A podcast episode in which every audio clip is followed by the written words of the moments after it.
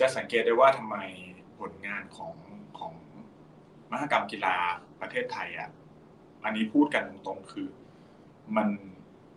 อาจจะเท่าเดิมหรือ drop ลงอืมเพราะว่าต่างประเทศอะเขาเริ่มให้ความสำคัญกับการการฝึกนักกีฬาแล้วการเทรนนิ่งที่ถูกต้องขึ้น การมีระบบในการฝึกที่ดีมากขึ้น ดังนั้นก็ไม่ต้องแปลกใจว่าเฮ้ยทำไมเขาถึงพัฒนามากขึ้น แต่แทนที่เราจะพัฒนาหนีเขา เรากลับให้เขาแซงหรือให้เขามาแข่งกับเราได้ ดังนั้นในมุมมองผมอย่างแรกผมอยากให้ให้ผู้รวมๆนะเหมือนกับประเทศเราน่าจะต้องให้ความสำคัญกับกีฬามากขึ้น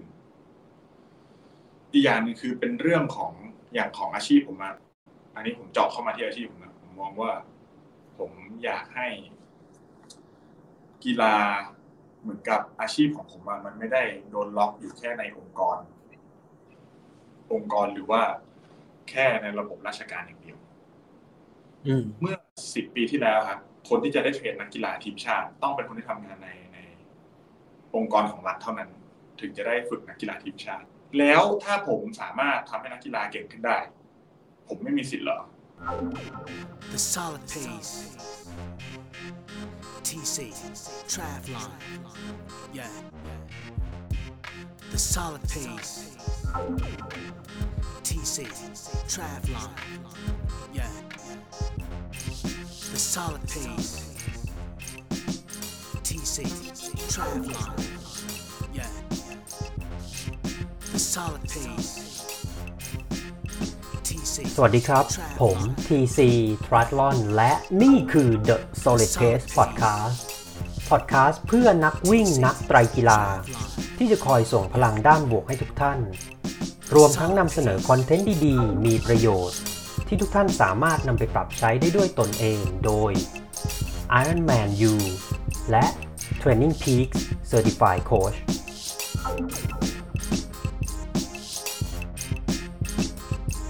วันนี้คุณสามารถรับฟัง The s o l i p a c e Podcast ได้ 4 ช่องทางที่ Apple Podcast Spotify ฟังผ่านเว็บได้ที่ www pc triathlon com the solid pace podcast หรือฟังที่ Facebook Page ได้ที่ www facebook com mr TC Triathlon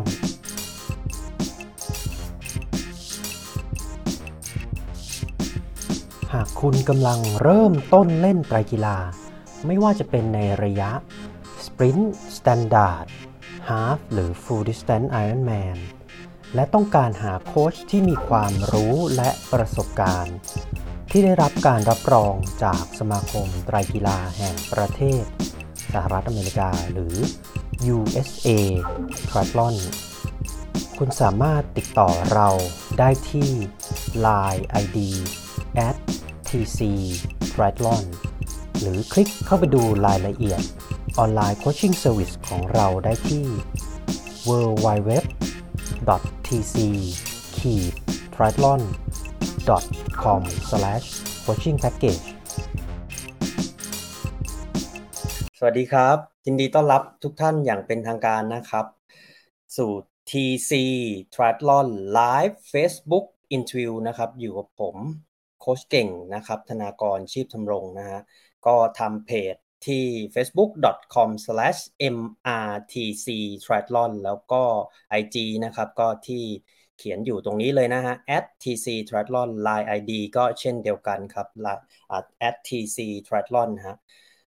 The Solid Pace Podcast ครับ และ TC Triathlon ครับ เราคืออะ Facebook Page และ Podcast ที่ทำขึ้นเพื่อนักวิ่งนักไตรกีฬา ที่จะคอยส่งพลังด้านบวกให้ทุกท่าน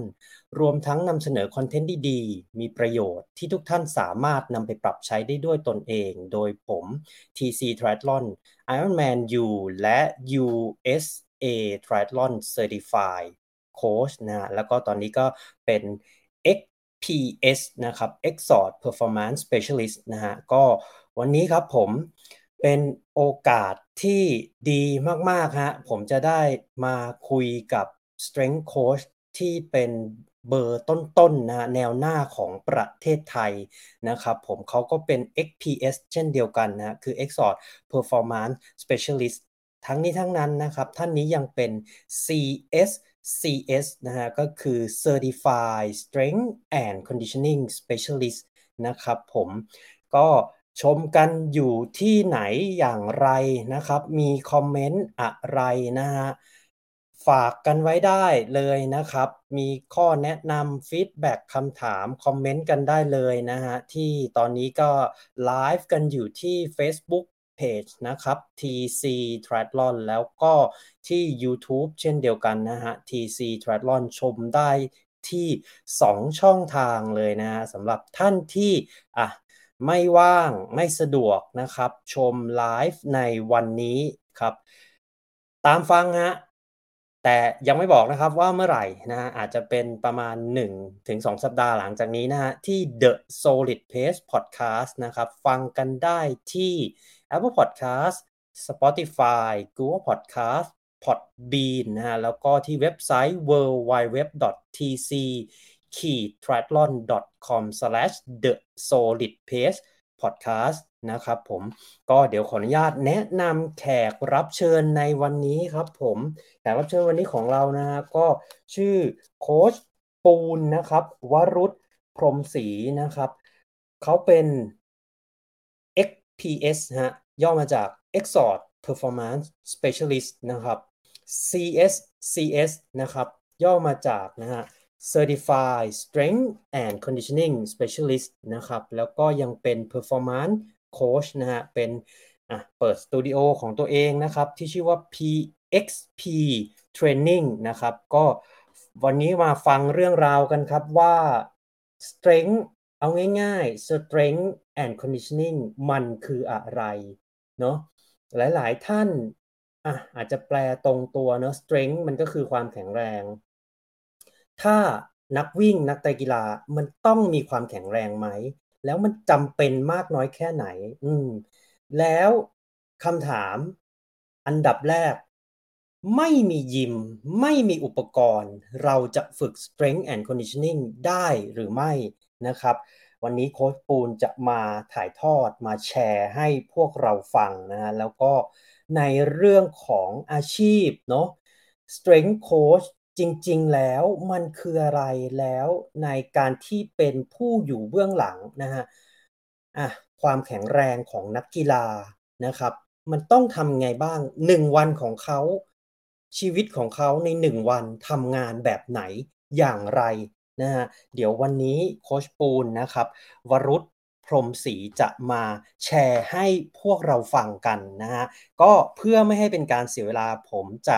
ขออนุญาตต่อสายหาโค้ชปูนนะครับ เดี๋ยวรอกันสักครู่ครับ สวัสดีครับ สวัสดีครับ สวัสดีครับโค้ชปูน สวัสดีครับคุณเก่ง ครับผมก็มีโอกาสได้เจอโค้ชปูนที่งาน Asia Fitness Conference นะก็นานมาแล้วตั้งแต่ตุลาปีที่แล้วนะครับเป็นไงบ้างครับสบายดีไหมครับ สบายดีครับ ฝุ่นเยอะนิดหน่อยช่วงนี้ ใจลำบากนิดนึงฮะก็อันดับแรกเลยนักวิ่งนักไตรกีฬา ซึ่งส่วนใหญ่จะเป็นแฟนเพจแล้วก็ผู้ชม ของ TC Triathlon เนี่ยอาจจะบางท่านยังไม่รู้จักโคชปูน อยากให้โคชปูนช่วย แนะนำตัวเองแล้วก็ประวัติการทำงานเบื้องต้นครับ ครับผม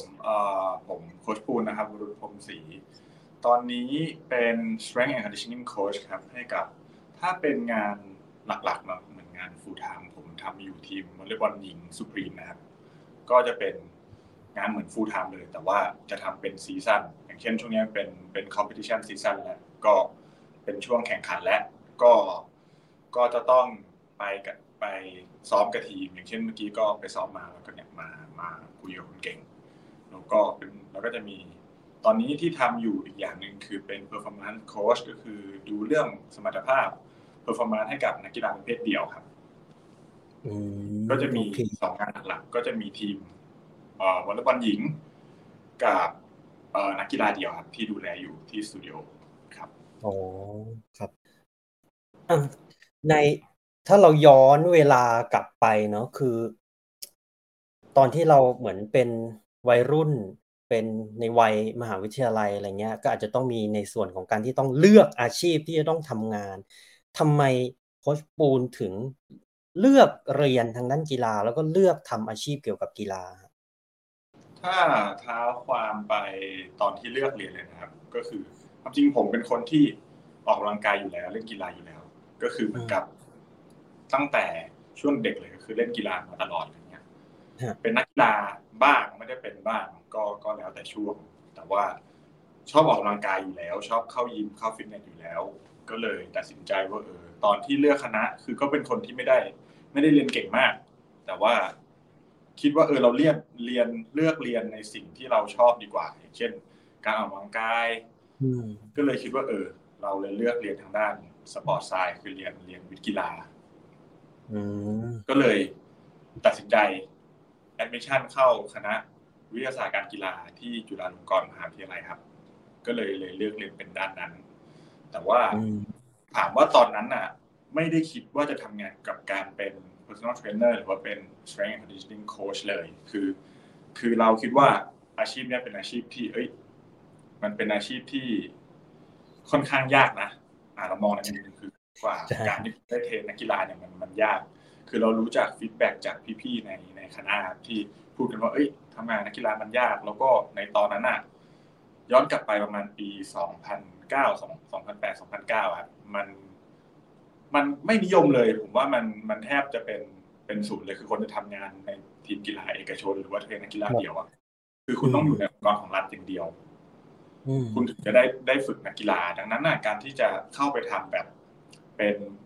ในรูปแบบเอกชน หรือว่าเป็นฟรีแลนซ์หรือว่าเปิด training center ของตัวเองเนี่ย ผมมองว่าผมมองว่ามันแทบจะเป็นไปไม่ได้เลยเพราะว่ายังไม่เห็นภาพใช้คำนี้ดีกว่า เลยมองว่ามันเป็นไปไม่ได้ ตอนนั้นพอจบมาก็เลย เลยเริ่มจาก ก็คิดอยู่ว่าเออจะจะจะทำอะไรอะไรเงี้ย แต่ว่าตอนนั้นก็ยังไม่ได้ทำงานเกี่ยวกับเกี่ยวกับการการ trainingแต่ว่าตอนนั้นทำเป็น ผมทำพาร์ทไทม์เป็น freelance personal trainer แต่ว่าก็ยังมีงานประจำอยู่ครับ อืมครับคราวนี้พอเริ่มเริ่มเริ่มทำ freelance personal trainer เราก็เริ่มคิดว่า เอ้ย เหมือนเราใช้แต่ความรู้เราชอบออกกำลังกายอะเหมือนกับเราชอบออกกำลังกายที่คณะ แล้วเราก็เรียนพื้นฐานระดับหนึ่งศึกษาเองระดับหนึ่งแต่ว่าเริ่มคิดว่า เอ้ย เราอยากเรียนรู้แบบจริง ๆอะแบบ certification หรือว่าความรู้ที่สำหรับ training จริง ๆ ที่ถูกต้องตามหลักการ ก็เลยคิดว่า เออเราไปเรียนใบประกอบวิชาชีพสากลเลยดีกว่า เราจะได้รู้ว่าเอ้ยการเทรนบุคคลทั่วไปจริง ๆอะมันมันต้องทำยังไง พอ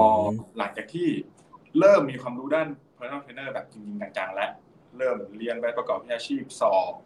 พอสอบผ่านก็เริ่มต่อยอดโดยการเทรนนิ่งของอุปกรณ์รูปแบบการเทรนต่างๆ ได้น่าจะสักประมาณสองสามปีนะครับ ไม่ไม่ได้นานมากคราวนี้เหมือนกับ ผมก็ตัดสินใจเรียนเรียนต่อยอดตัวเอง ก็คือตอนนั้นคิดแค่ว่าอยากต่อยอดตัวเองคือ เรียนเรียนใบประกอบวิชาชีพสำหรับเทรนนิ่งนักกีฬาแบบสากล หรือว่าตัว Certified Strength and Conditioning Specialist ของสถาบัน NSCA นะครับ หรือว่าถ้าเป็นตัวย่อเรียกว่า CSN เนาะก็จะเป็นใบประกอบวิชาชีพสากลสำหรับเทรนนิ่งนักกีฬา แต่ว่าความจริงแล้วอะ คือใบประกอบวิชาชีพสำหรับเทรนนิ่งนักกีฬาเนี่ย มันไม่ได้มีแค่ตัว CSS เพราะว่ามันขึ้นอยู่กับพื้นที่หรือว่าโซนที่คุณทำงานอย่างเช่น ถ้าคุณทำงานในอังกฤษนะครับ หรือว่าโซนสหราชอาณาจักรหรือว่าในโซน United Kingdom เนี่ย จะมีตัวเขาเรียกว่า UKSCA ก็ใช่ก็จะเป็นสำหรับทีมส่วนใหญ่ทีมฟุตบอลพรีเมียร์ลีกนะครับ หรือว่าทีมรักบี้ ในสหราชอาณาจักร หรือว่าทีมกีฬา หรือว่าระดับมหาลัยที่ต้องการ strength coach ไปทำงานเนี่ยในสหราชอาณาจักรเนี่ยเขาจะ refer ตัว UKSCA มากกว่าตัว CSCS ครับ แต่ถ้าในสหรัฐอเมริกาเนี่ยตัว CSCS จะค่อนข้างนิยมมากกว่าเราต้องพูดในแง่นี้มากกว่า ซึ่งถ้าเป็นด้านการ training หรือว่า sports science เนี่ยที่เราก็เราก็น่าจะรู้กันอยู่ว่าที่สหรัฐแทบจะเป็นอันดับหนึ่งเลย อันนี้พูดถึงพูดถึงที่เราที่เรารู้กันเนาะแต่ว่าอาจจะไม่ได้จำเป็นว่าคุณต้องเป็นต้องเป็นสหรัฐอเมริกาเลยอะไรเงี้ยหรือว่าทำที่ออสเตรเลียเขาก็จะมีจะมีตัว certificate เขาอะครับผมก็ไม่แน่ใจชื่อสถาบันนั้นแต่ว่าถ้าในโซนออสเตรเลียกับอย่างนิวซีแลนด์ออสเตรเลียอะไรเงี้ยเขาก็จะใช้อีกตัวหนึ่งที่เป็น strength conditioning ของทางสถาบันที่ออสเตรเลีย แต่ว่าตอนนั้นในไทยอะมีตัว CSS ที่ที่มี ที่ผมสามารถเรียนได้ ก็เลยตัดสินใจว่าเอ้ยเราเราต่อยอดด้วยการเรียนเรียน CSS ดีกว่าอะไรเงี้ย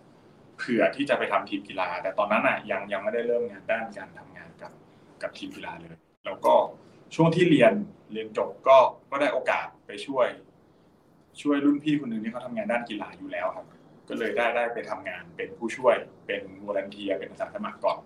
ก็คือไปช่วยเขาขนของไปดูว่าเอ้ยระบบ training มันเป็นยังไง หลังจากนั้นก็เริ่มได้เป็นผู้ช่วย เราก็ได้ออกมามา lead มา training นักกีฬาบ้าง พอหลังจากนั้นเนี่ยพี่เขาเหมือนจะเริ่มเฟดตัวออก เพราะว่างานเป็นงานระดับมหาลัย แล้วเหมือนเขาต้องไปทำทีมทีมกีฬาอาชีพสโมสรอาชีพเขาเลยบอกว่าเออลองแบบมารันทีมนี้มาที่เราเหมือนกับฝึกงานมาอยู่แล้ว ที่เราได้ช่วยมาอยู่แล้วอะไรเงี้ย ผมก็เลยอะลองทำทีมระดับมหาลัย ปีนั้นน่าจะเป็นปี 2015-2016ครับ ก็ทำทีมวอลเลย์บอลหญิงของมหาวิทยาลัยแห่งหนึ่ง แล้วก็บาสเกตบอลชาย บาสเกตบอลหญิง ในกีฬามหาลัย กีฬามหาวิทยาลัยปีน่าจะ 2016 ครับ ต้นปีที่น่าจะอุบลราชธานีแต่ผมจำไม่ได้ครั้งเท่าไหร่นะก็เป็นเป็นงานแรกเลยที่ที่รับ แต่ว่าผมเริ่มจากการทำทีมกีฬาก่อน ก็น่าจะประมาณนี้จากจากถ้าถ้าเล่าแบบ พอสังเขปเนาะจากที่ผมเรียนมาว่าทำกีฬาได้ยังไงครับ ก็หลาย ๆ ท่านก็เหมือนถ้าไม่ได้อยู่ในแวดวงเนี่ยก็ยังมีข้อสงสัยว่า personal trainer performance coach strength coach ตรงเนี้ยมันมันเหมือนมันต่างกันยังไงฮะในในความคิดของโคชปูนเอ่อถ้าเราแบ่งเป็น category ต่างๆนะครับ ก็คือ ถ้า ลูกค้าส่วนใหญ่ หรือคนที่คุณทำงานส่วนใหญ่เนี่ยเป็นคนทั่วไปที่ไม่ได้เป็นนักกีฬาอาชีพ หรือว่าไม่ได้ต้องการแข่งกีฬาเพื่อเพื่อเหมือนกับพัฒนา performance ตัวเองเนี่ยก็อาจจะอาชีพของคุณอาจจะเป็น personal trainer หรือว่าบุคคลที่คุณเทรนเขามีเป้าหมายคือลดน้ำหนัก เพิ่มกล้ามเนื้อ รักษาสุขภาพ ก็อาจสิ่ง ดังนั้นอาชีพที่คุณทำอยู่เนี่ย ก็อาจจะเป็น personal trainer อันนี้สรุปง่ายๆส่วนถ้าเป็น strength and conditioning coach เนี่ยอาชีพ strength coach เนี่ย ส่วนใหญ่นะครับ จะทำอยู่ในทีมกีฬาเป็นหลัก เมื่อคุณประจำทีมกีฬาเนี่ย ส่วนใหญ่อะอาชีพของคุณคือ strength and conditioning coach อะอันนี้คือทีมกีฬาซึ่งถ้าสังเกตลองไปเสิร์ชดูข้อมูลเกี่ยวกับอาชีพ strength coach หรือว่างานที่เป็นงานของ strength and conditioning coach เนี่ย ส่วนใหญ่เขาจะรีเฟอร์ว่าเป็นทีมกีฬาที่ต้องการคน ส่วน performance coach เนี่ยจะคล้ายๆกับ strength coach เลยคือมีหลักการในการเทรนคล้ายๆกัน ต้องอธิบายอันนี้เดี๋ยวผมต้องอธิบายก่อนว่า คนทั่วไปกับนักกีฬาต่างกันยังไง คนทั่วไปมีเป้าหมายในการฝึกเพื่อลดน้ำหนัก เพิ่มกล้ามเนื้อหุ่นดีรักษาสุขภาพถูกไหมครับ ถ้าคนที่มีโรคจำตัวแต่ว่าถ้าเป็น นักกีฬาเนี่ยเป้าหมายเขาอย่างเดียวคือ ต้องการให้ performance ในสนามดีซึ่งแล้วปัจจัยอะไรที่ทำให้ performance ในสนามดีล่ะหนึ่งคือคุณก็ต้องไม่บาดเจ็บ อันนี้ง่าย ๆ เลยใช่นี่ง่ายๆง่ายมาก แล้วก็เป้าหมายต่อมาก็อะ performance ด้านต่าง ๆ วิ่งเร็วขึ้น กระโดดสูงขึ้น อยู่ในสนามได้นานขึ้นอึดขึ้นอะง่ายๆดังนั้นคุณจะเห็นความแตกต่างแล้วระหว่างคนทั่วไปกับนักกีฬาถูกไหมครับ ทำให้ ดังนั้นคนที่ทำหน้าที่เป็น strength and conditioning coach กับ performance coach เนี่ยเขาจะดูแลนักกีฬาเป็นหลัก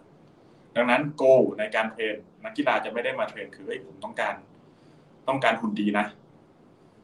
การที่นักกีฬาหุ่นดีมันเหมือนเป็นผลพลอยได้ของนักกีฬาครับว่าเขาเทรนมาหนักเขากินมาดีเขาพักผ่อนมาเยอะทำให้เขาหุ่นดี แล้วอีกอย่างหนึ่งคือ นักกีฬาที่มี lean mass ก็คือกล้ามเนื้อที่ไม่มีไขมันเนี่ย ไม่ได้แปลว่าเขาจะเก่ง แต่มันเป็นพื้นฐานของร่างกายว่า การออกกำลังกายโดยที่คุณไม่ต้องแบกไขมันที่ไม่จำเป็นในร่างกายคุณคุณก็จะมี performance ที่ดีขึ้นเพราะเหมือนคุณวิ่งโดยที่ไม่มีของคุณเหมือนคุณขับรถอะแล้วไม่มีของหลังรถ ก็เหมือนคุณเป็นแบบ pure mass pure muscle mass อะไรเงี้ยอะดังนั้นนักกีฬาจะไม่ได้มาต้องการว่าเอ้ยฉันหุ่นดี ฉันต้องการหุ่นดีอะไรเงี้ยหรือว่าเออฉันต้องการถ้าเรื่องลดไขมันมันก็มีบ้างถ้าในที่ performance คุณ ยังไม่ดีอะเราควรต้องเอ้ยต้องมีการ weight weight กล้ามเนื้อ weight น้ำหนักนะว่าเอ้ยคุณ overweight หรือเปล่า หรือว่า performance คุณ drop ลงไหมอะไรเงี้ย แต่ว่าหลักๆ คือในการ training นักกีฬาคือเน้น performance อย่างเดียวครับอะนี่ก็จะแยกกันแล้วว่า personal trainer กับ strength coach และ performance coach ทำงานต่างกันยังไงคราวนี้พอมาที่ performance coach เนี่ยความต่างของ performance coach กับ strength coach ก็คือ performance coach เนี่ยจะทำงานกับนักกีฬาคนเดียวครับ อืมครับ อย่างเช่นผมดูแลนักกีฬาเอ่อนักไต่กีฬาคนหนึ่งเท่ากับเป็น performance coach ให้กับนักกีฬาคนนี้ ผมก็จะโฟกัสแค่เฮ้ยภาพรวมของ performance ของกีฬาคนนั้น เท่านั้นอะอันนี้ก็แยกกันง่ายๆ น่าจะพอพอเข้าใจกันเนาะว่าว่าแต่ละอันคือเป็นอะไรยังไงได้ ครับ ก็เคลียร์หลาย ๆ ท่านที่ยังแบบ งงๆกับสามอาชีพนี้สามโค้ชประเภทนี้ก็น่าจะมีความเข้าใจที่อะกระจ่างมากขึ้นนะฮะในส่วนของการที่อะโค้ชปูนเนี่ยก็เรียกได้ว่าเป็นเหมือนคนกลุ่มแรก ๆ เลยที่เริ่มทำงานเป็น strength and conditioning coach ถ้าเรามองย้อนกลับไปแล้วเราแบบอะอยากจะพูดกับน้องๆ ตอนนี้ที่กำลังอะเรียนมปลายเรียนมหาวิทยาลัย เขาอยากจะเป็น strength coach เนี่ยก้าวแรกขั้นแรกเขาควรทำยังไงฮะอ่าขั้นแรกผมว่าคุณต้องเป็นคนรักการออกกำลังกายก่อนนะพื้นฐานเลยโอเคตอนนี้ผมว่ามันมันเป็นสิ่งที่แบบพื้นฐานมาก เพราะว่าผมเจอ เจอโค้ชหลายคนที่ทำงานกับนักกีฬานะเหมือน training นักกีฬาแต่ว่า ไม่ชอบออกกำลังกายพอไม่ชอบออกกำลังกายมันก็ ทำให้คุณพอคุณไม่ชอบออกกำลังกาย คุณก็ไม่เข้าใจแล้วว่านักกีฬาเวลาเขา training อะมันเป็นยังไงมันมันหนักไหมมันเหมาะกับเขาไหมอะไรเงี้ยเอออย่างนั้นพื้นฐานแรกเลยคือ คุณต้องชอบออกกำลังกาย อันนี้เป็นเป็นพื้นฐานที่แบบสำคัญมากอย่างเงี้ย ส่วนที่เหลือผมว่าฝึกกันได้ หรือว่า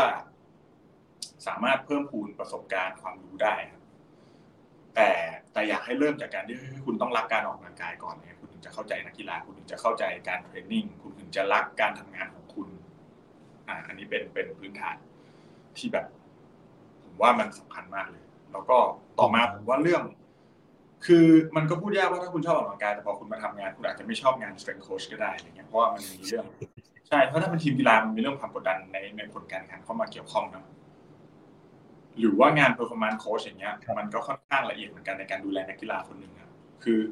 มันก็ต้องมาต่อยอดอีกว่าทุกสเต็ปมันไม่ได้แปลว่า คุณชอบกีฬา คุณชอบเล่นกีฬาชอบออกกำลังกายแต่คุณอยากมาทำ strength coach พอถึงเวลาคุณทำงานจริงๆคุณอาจจะไม่ได้ชอบก็ได้อะไรเงี้ยครับ ดังนั้นผมว่าพื้นฐานคือชอบออกกำลังกายก่อน คุณถึงจะเลือกเรียนวิทย์กีฬาเนอะอืมหรือว่าคุณถึงจะอยากมาเทรนนักกีฬา แต่ว่าถ้าคุณไม่ชอบมันก็ไม่ได้แปลว่า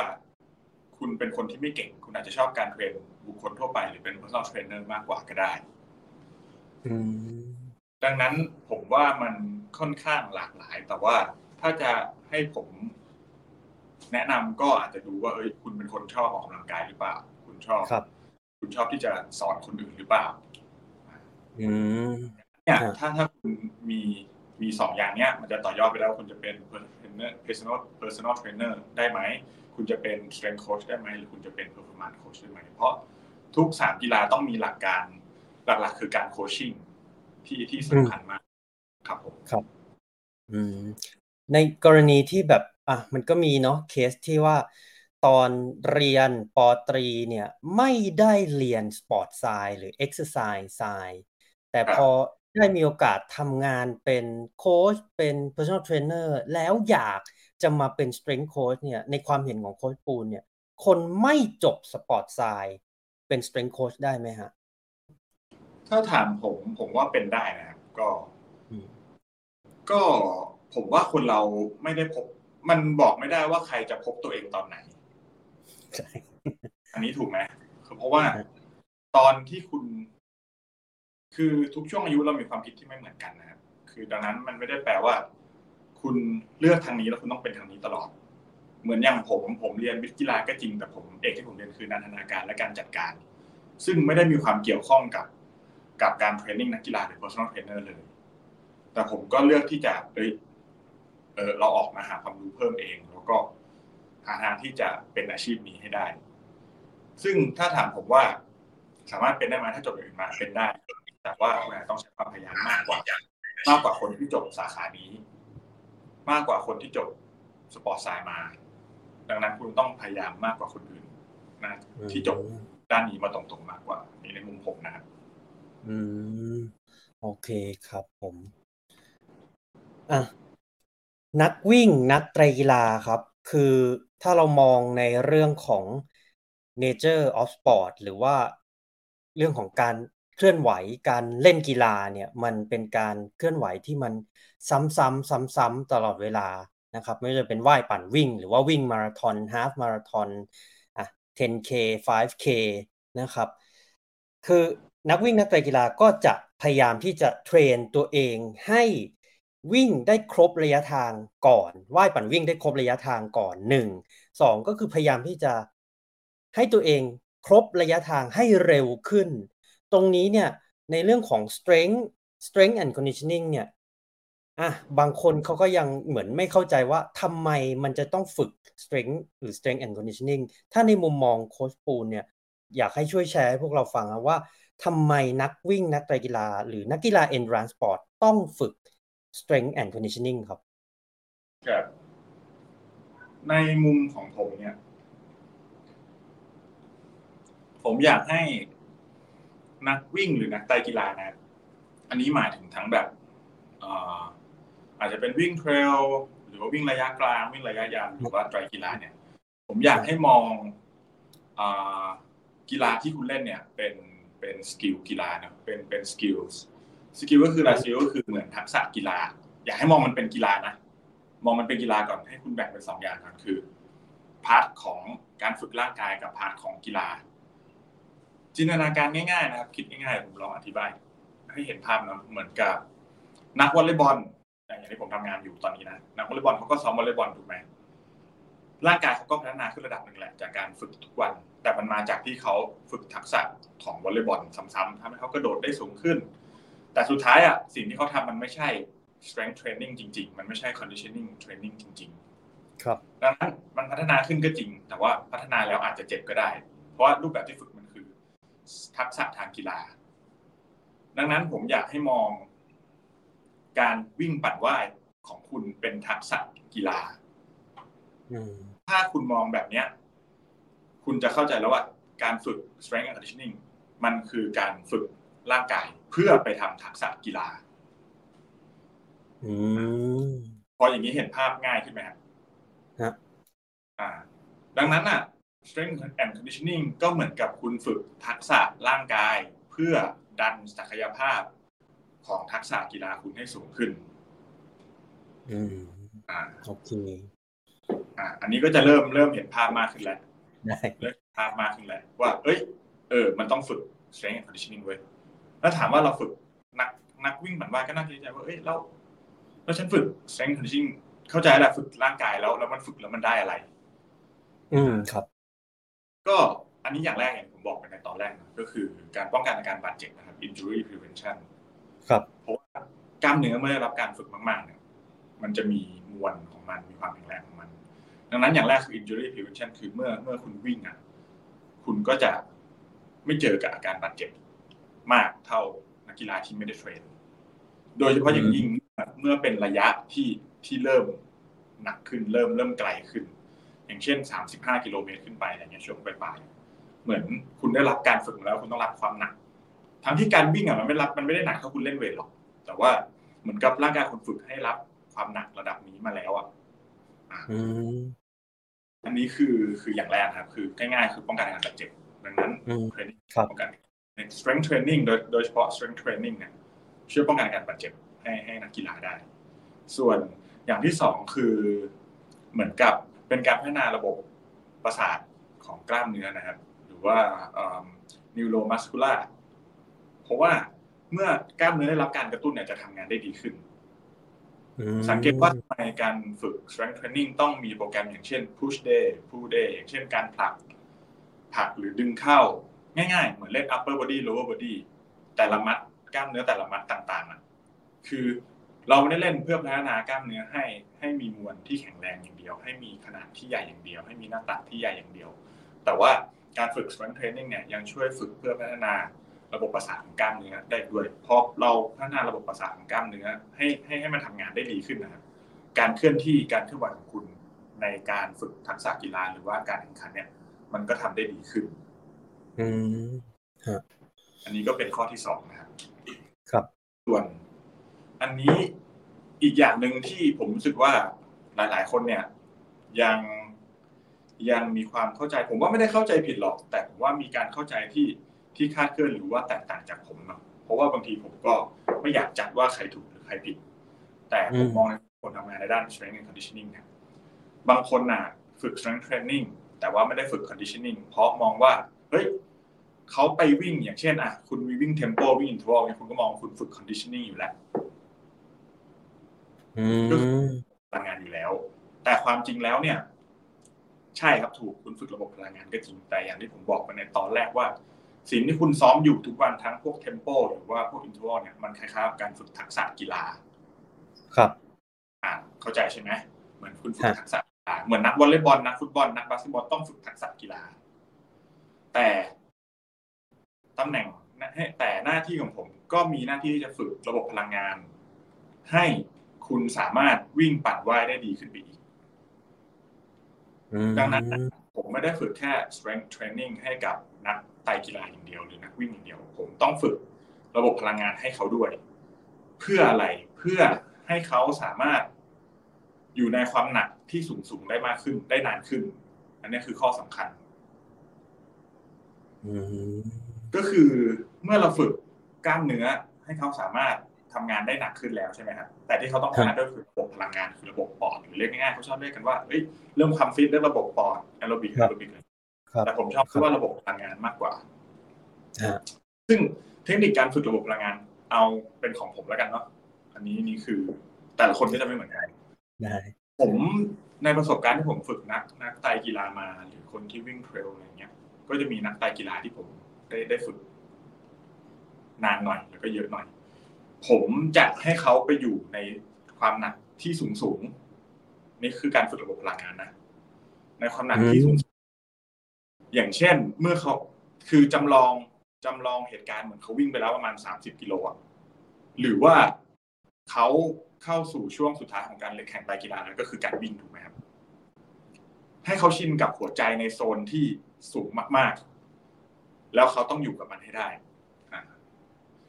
อย่างเช่นฝึกพวก interval ระยะสั้นประมาณสิบห้าถึงยี่สิบนาทีอะไรเงี้ยหรือว่าการฝึกแบบ performance ก็คือเร่งแบบ power output ประมาณเก้าสิบเปอร์เซ็นต์แล้วก็พัก ในระบบในการฝึกระบบพลังงานนะอันเนี้ยคือหน้าที่ของผมคือฝึกเพื่อให้เขาชินกับการในสถานการณ์นั้นๆ เพราะว่าถ้าเขาการที่เขาไปซ้อมจริงนะครับอย่างเช่นการซ้อมซ้อมวิ่งอะไรพวกเนี้ยเขาต้องไล่ระดับกว่าจะถึงความหนักระดับนั้นอะมันใช้เวลานานถูกไหมแต่ผมต้องฝึกให้เขาโดดขึ้นไปอยู่ในนั้นเลยแล้วก็ทนกับมันให้ได้ ในการฝึกกับผม เมื่อเขาอยู่กับสถานการณ์จริงเนี่ยร่างกายเขาจะชินแล้ว เขาจะอยู่ใน เขาเรียกว่าเหมือนกับจุดที่เป็นแลคเตทเทสโ o เนาะได้นานๆอืมโอเคครับนั่นก็เป็นเหตุผลนะที่ทำไมนักวิ่งนักกีฬาควรจะฝึก strength และ conditioning นะครับผม แต่ก็ยังมียังมีอย่างอื่นนะอย่างเช่นเรื่อง เมื่อคุณฝึก strength เนี่ย แล้วก็ conditioning อะมันทำให้ประสิทธิภาพในการเคลื่อนไหวคุณมันทำได้ดีขึ้น คุณก็จะประหยัดพลังงานมากขึ้น เหมือนกับมันมันต่อเนื่องกันนะครับ เหมือนกับ running efficiency กับ running economy มันเป็นสิ่งที่น่าจะเคยได้ยินเนาะ running efficiency คือประสิทธิภาพในการในการวิ่ง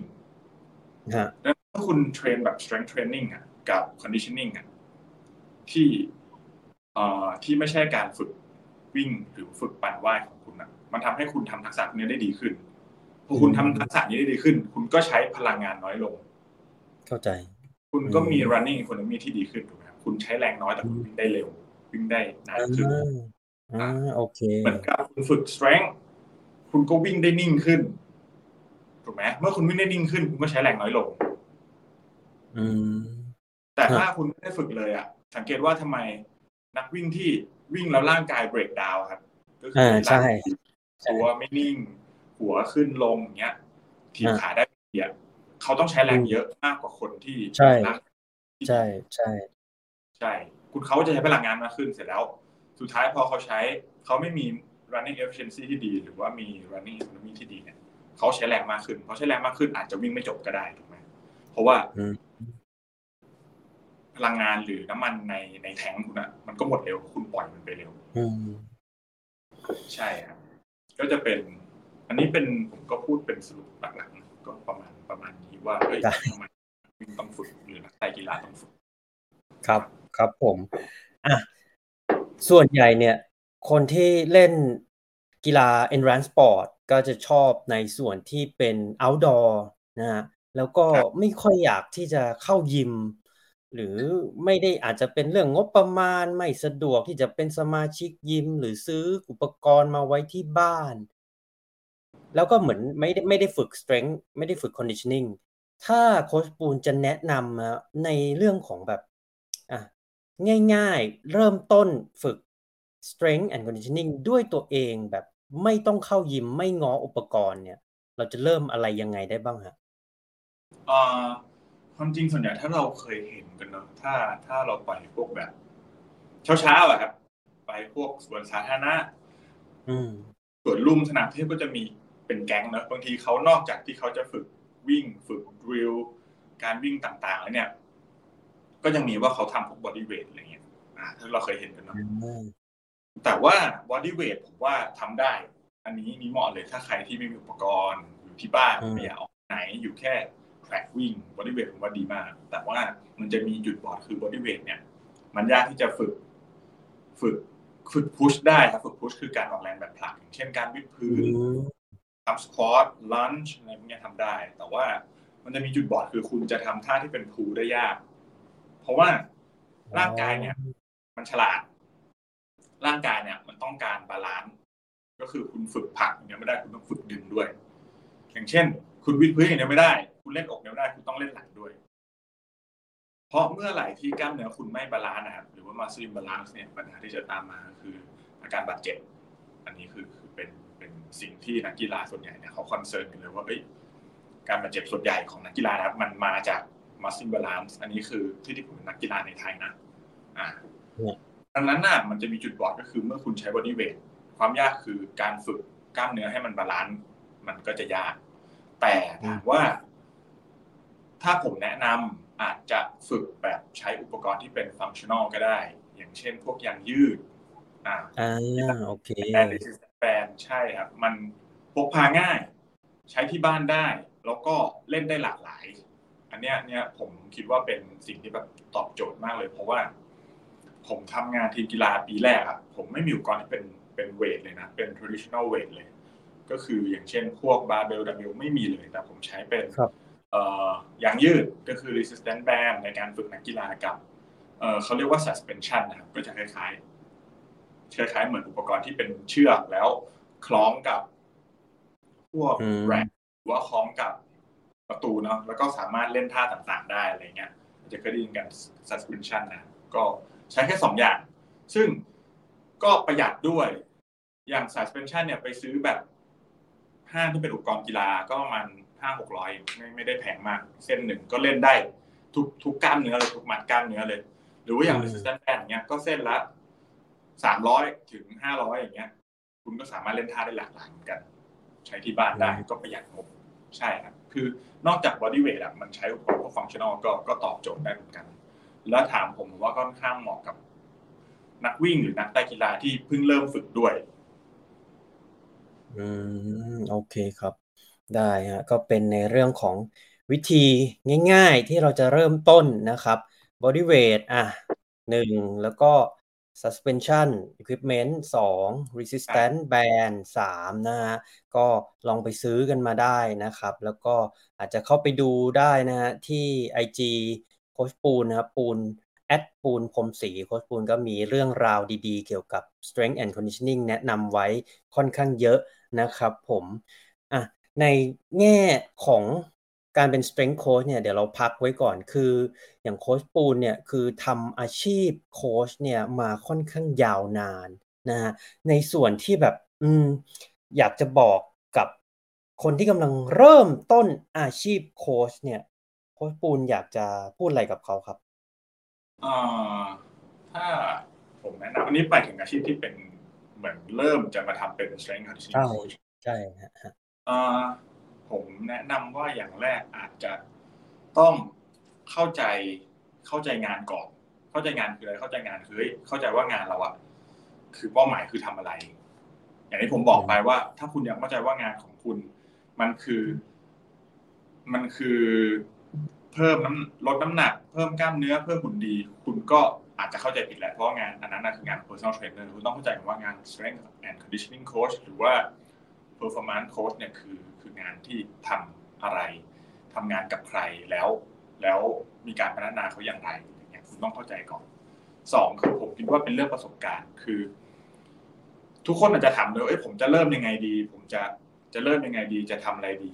จะจะเริ่มชิ้นนี้ยังไงดี อย่างแรก ผมว่าต้องอาจจะหาที่ปรึกษาที่เขาทำงานด้านเนี้ยครับแล้วก็ลอง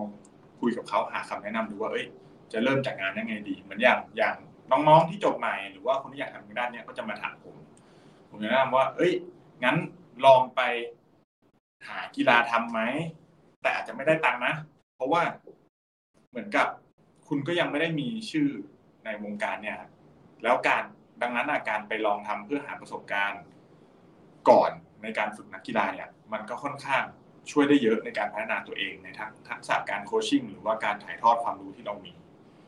สองสิ่งที่สำคัญเลยที่ผมแนะนำไปทั้งสองอย่างคือเรื่องเรื่องความรู้นะอย่างที่ผมบอกไปแล้วก็เรื่องประสบการณ์ ซึ่งบางทีถ้าคุณมีความรู้แต่ไม่มีประสบการณ์ คุณก็ทำงานยาก คุณก็ถ่ายทอดมาให้นักกีฬาเข้าใจไม่ได้ แต่ถ้าคุณมีแต่ประสบการณ์แต่ไม่มีความรู้ ระบบเทรนนิ่งที่คุณฝึกนักกีฬาก็อาจจะผิดและทำให้นักกีฬาเจ็บได้ ดังนั้นสองอย่างนี้มันต้องมาควบคู่กันนะครับในในมุมมองผมดังนั้นสิ่งที่ผมอยากแนะนำสรุปเลยก็คือ หาความรู้ที่เหมาะสมและถูกต้องในการฝึกนักกีฬาก่อน ถ้าคุณทำกีฬาอะไรพยายามเข้าใจกีฬานั้น พยายามศึกษาว่ากีฬานั้นเนี่ยมีฟิสิกอลดีมาอย่างไง ทุกกีฬาใช้ทักษะทางร่างกายไม่เหมือนกัน ดังนั้นคุณต้องเข้าใจกีฬาที่คุณทำก่อนสองคือหาประสบการณ์ คืออาจจะเริ่มจากนักกีฬาแบบเด็กๆก่อน หรือว่านักกีฬาที่เขาอาจจะไม่ได้ นักกีฬาบางคนที่เขาไม่มีรายได้ในการในการจ้าง strength coach ครับเขาก็อาจจะต้องการคนที่มาช่วยเขาคุณอาจจะไปลอง train เขาฟรี อาจจะไม่ได้ตังค์นะ แต่ว่าอย่างน้อยคุณได้ประสบการณ์เพราะว่าอย่างในต่างประเทศเขาก็ยังต้องการที่จะคุณจะเป็น strength coach เนี่ยคุณต้องเริ่มจากการเป็น volunteer ก่อนคือเป็นอาสาสมัคร สิ่งที่แรกมาคือคุณไม่ได้ค่าตอบแทนก็จริง แต่คุณได้ประสบการณ์ในการการในการทำงาน อย่างผมก็ก็เริ่มจากการเป็นวอลันเทียก่อนเพราะผมมองว่า ผมเอาผมไม่ได้เงิน ผมไม่ได้ค่าตอบแทนผมได้ประสบการณ์ในการฝึกนักกีฬาเพื่อพัฒนาตนเอง แล้วในอนาคตผมเชื่อว่าผมจะได้ค่าตอบแทนจากการฝึกนักกีฬาเพราะผมมีประสบการณ์แล้วแต่ผมก็ไม่ได้มองว่าเอ้ยเด็กรุ่นใหม่เนี่ย ต้องดำเนินรอยตามหรือทำแบบผมทุกคน เพราะผมมองว่าแต่ละคนมีเวที่จะสักเซสของตัวเอง ครับครับ อย่างคนที่เริ่มอาชีพเซนโค้ดเมื่อเมื่อเจ็ดสิบปี ประมาณห้าสิบปีที่แล้วครับห้าสิบห้าสิบปีที่แล้วอย่างเงี้ยที่อเมริกาเขาก็ไม่ได้เริ่มแบบผมเขาไม่ได้แข่งแบบผม คนที่เริ่มอาชีพแข่งคนเมื่อยี่สิบปีแล้ว ก็ไม่ได้เริ่มแบบผมสิบปีแล้วก็ไม่เริ่มแบบผม น้องในอีกห้าปีสิบปีข้างหน้า ก็มันอาจจะไม่ทำเหมือนผมก็ได้ ผมเลยคิดว่าสิ่งที่ผมบอกไปเหมือนเป็นการแชร์ประสบการณ์มากกว่า ถ้าถ้าถ้าคนที่ฟังอยู่รู้สึกว่าเอ้ยรู้สึกว่าไม่รู้จะเริ่มยังไง แต่ถ้า เดี๋ยวนี้โลกมันกว้างครับ คือผมรู้สึกว่าบางที การที่คุณจะได้งานอาจจะไม่ได้ทำเวงเหมือนคนยุคเก่าๆก็ได้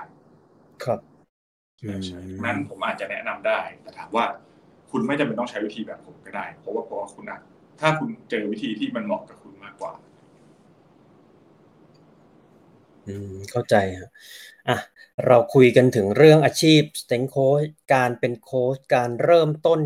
นะฮะการเป็นโค้ชก็อยากจะคุยฮะเมื่อกี้เราคุยกันเรื่องของ CS CS ไปแล้วนะแล้วก็โค้ชปูนก็แชร์ให้พวกเราฟังว่ามันคืออะไรทำไมได้รับยอมรับอะจากทั่วโลกนะครับ คราวนี้มาพูดถึงอีกใบหนึ่งที่โค้ชปูนได้ถือไว้ก็คือเรื่องของ exhaust performance specialist นะครับ หรือ SPS นะฮะ ตรงเนี้ยหลาย ๆ คนก็ยังงงว่ามันคืออะไรแล้วมันเหมือนหรือมันต่างกับ strength and conditioning specialist แบบไหนยังไงฮะเอ่อสำหรับตัว XPS เนี่ย ผมอยากให้มองเหมือนเป็นการต่อยอดจาก CSS เนาะคือเหมือนกับเรียน CSS นะครับ คือผมมาเป็นคนเริ่มเรียนจากตัว CSS ก่อนฮะคราวเนี้ย CSS มันเหมือนเป็นพื้นฐาน ให้กับคนจะฝึกนักกีฬาเอ้ยเมื่อคุณฝึกนักกีฬาเนี่ย คุณต้องมีระบบการเรียนรู้และระบบการฝึกแบบไหน ที่จะทำให้นักกีฬาเนี่ยพัฒนาได้ แต่ว่า เหมือนกับคุณฝึกพื้นฐานทั้งหมดนะครับ CSS เหมือนเป็นพื้นฐานทั้งหมดเลยเรื่องเอ่อ strength เรื่องระบบพลังงาน energy system development เรื่อง plyometric เอ่อ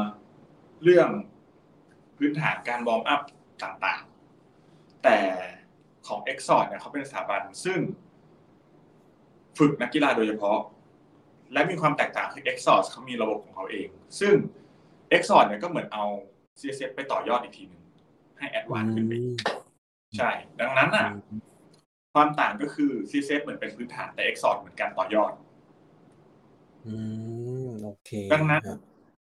ดังนั้นถ้าถามผมว่ามันและอะไรมันสำคัญกว่า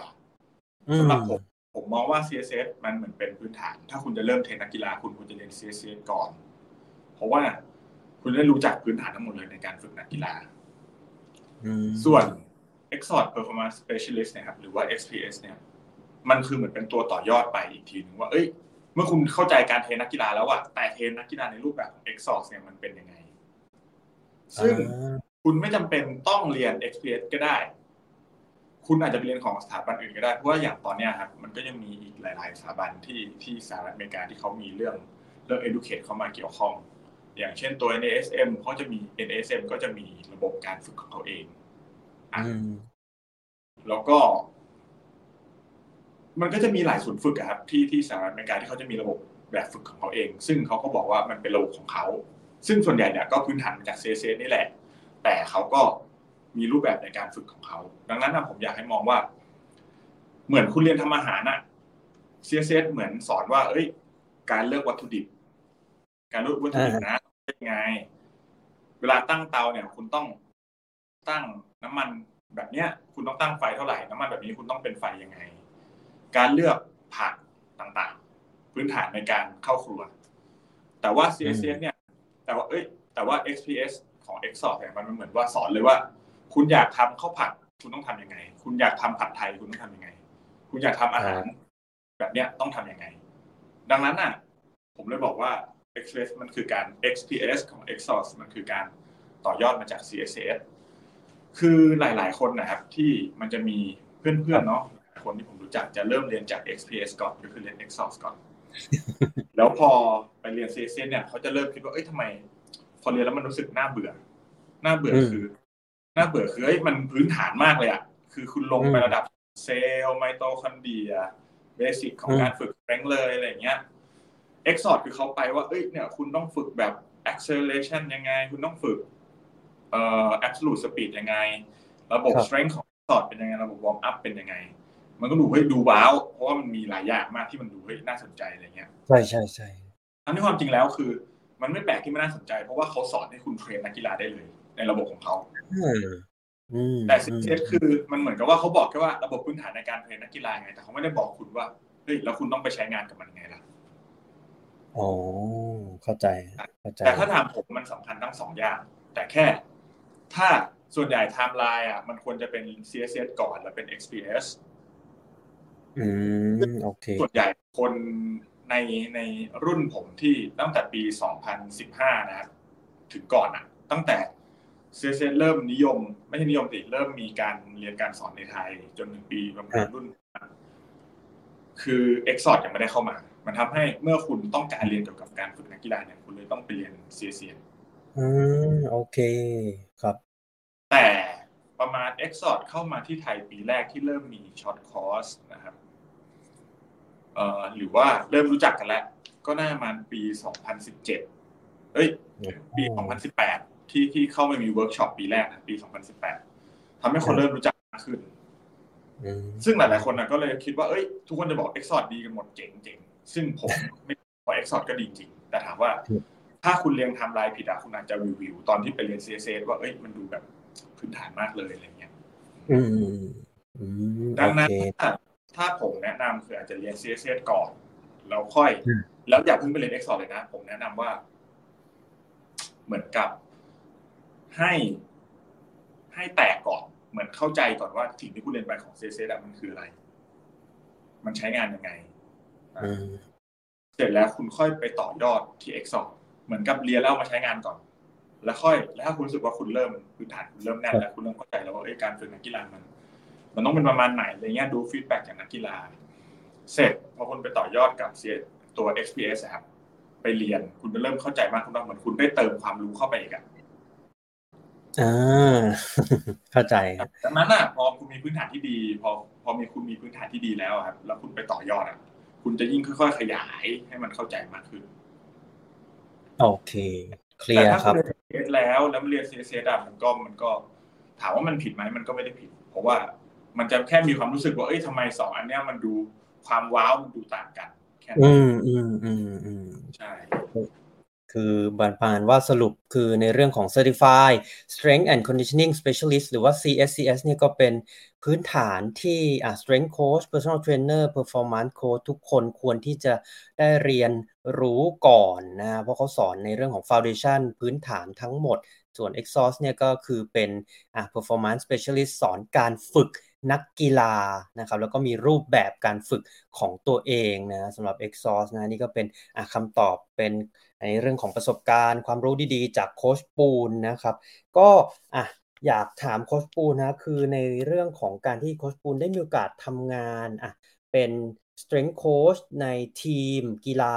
นะครับเป็น performance coach ให้กับนักกีฬาในระดับอะ elite หรือในระดับสูงตรงเนี้ย เราอยู่ในวงการกีฬาไทยมา เรียกได้ว่านานพอสมควรแล้ว สิ่งหนึ่งที่อะไม่ใช่สิ่งหนึ่งคือ อยากถามโค้ชปูว่า จริง ๆ มันก็มีทั้งเรื่องดีเรื่องไม่ดีนะในวงการกีฬาไทย ถ้า